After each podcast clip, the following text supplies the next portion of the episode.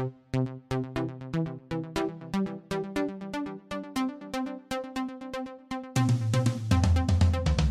listening to the GCSE Science Podcast, 10 minute episodes for students, parents, and teachers that covers the full GCSE specification.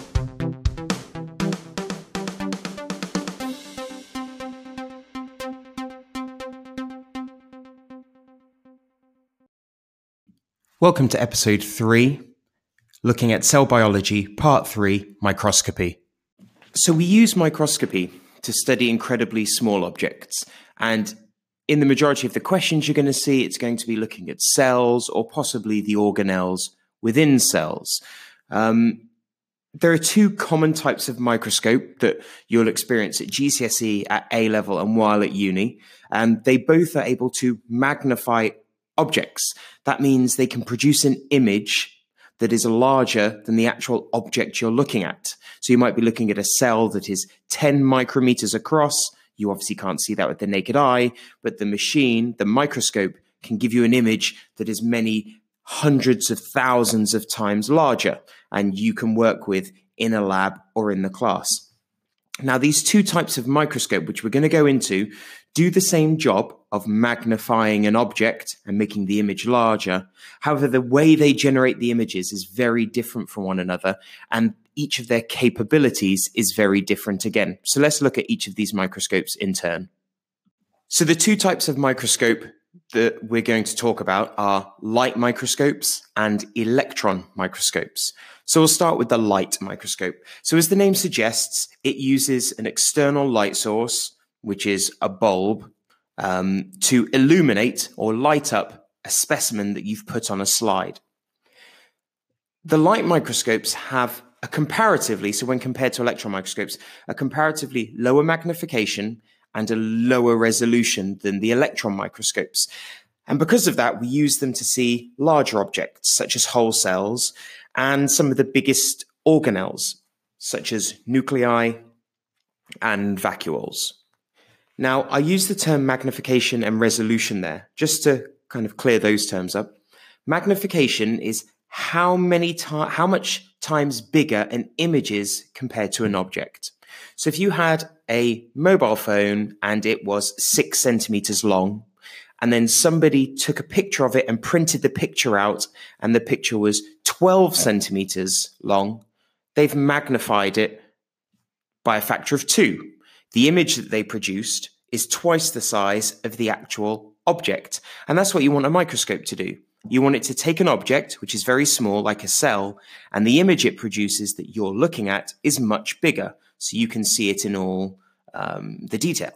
So that's magnification. How many times bigger an image is compared to the actual object itself. Now, when we talk about resolution, this is the ability to distinguish two points as being separate.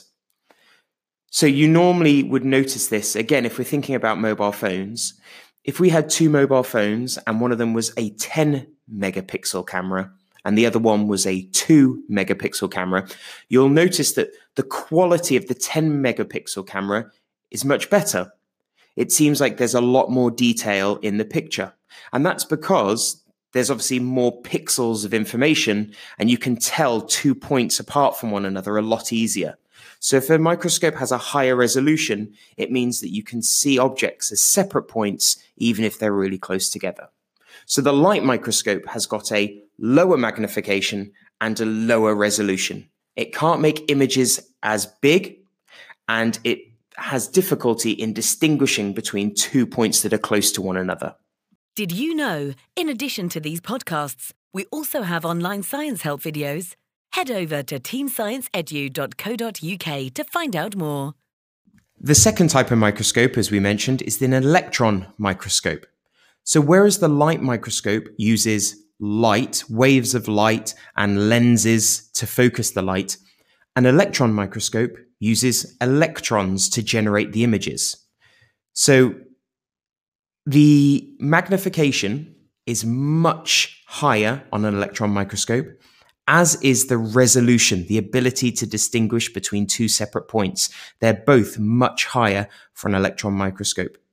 As such, these types of microscope are normally used to image objects that are much smaller, so ribosomes, the tiniest of the organelles. And also, if you ever wanted to see something in much greater detail, you would use an electron microscope. Now, due to ease of use and price differences, the light microscope is the one you would find in almost every single school lab up and down the country. And as part of the spec and one of the required practicals on the course, you need to know how to prepare a slide. That is, how do you take a specimen or something you want to look at, and how can we get it ready to actually use it on a light microscope? And it's actually just split into four easy stages. The first one is you take a slide, which is a rectangular piece of glass, what we're going to put the specimen on, and you place a small amount of water onto the middle of the slide, just like one drop. Then the specimen that you want to see, it's really important because we have to pass light through it. We need a very thin slice of the specimen. So if we were going to, for example, image some onion cells, you would want to take a thin layer of onion. You wouldn't just put a whole chunk there because it would block the light out and you wouldn't be able to see it. So take a thin slice of the specimen, normally with tweezers, and put it onto that drop of water from step one. Now, obviously, because we're shining light through it, it's very difficult to see the cells or the organelles. So the next stage is where you would introduce some stain. That is a chemical you would put onto the cells or the specimen that would highlight particular organelles or particular chemicals that you wanted to see. For example, if you had a stain that attached itself to cellulose, that would allow you to see the cell walls in the plant cells that you were visualizing. So step three would be using stain. And then the fourth step is to cover the whole thing up.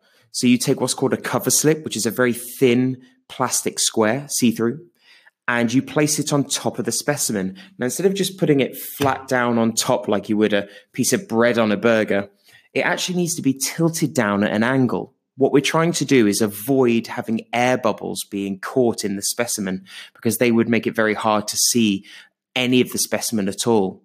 So you lower it down from one edge slowly dropping the other edge of the cover slip down, and this will improve your view of the specimen. Now, the last bit to tell you about is a little bit of maths involved with this topic of microscopy. There's very few opportunities to use equations within a biology paper, but this is one of them. There are some questions that may pop up where you have to calculate either the magnification of an image, the size of the image, or the size of the actual object, um, given any combination of those previous two things. Now, the equation that you need is image size equals magnification times actual size. And obviously, you can rearrange those to get any of those three permutations.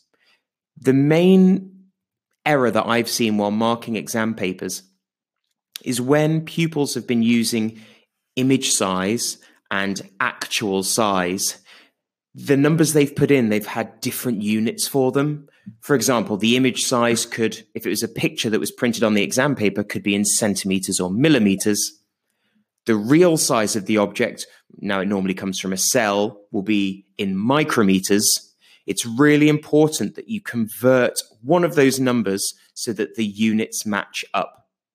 This is true of any of those equations you use the units of distance that you put in, the size of objects that you're using, whether it's mi- micrometers, millimeters, nanometers, centimeters, whatever you're using, you have to make sure that both numbers are the same.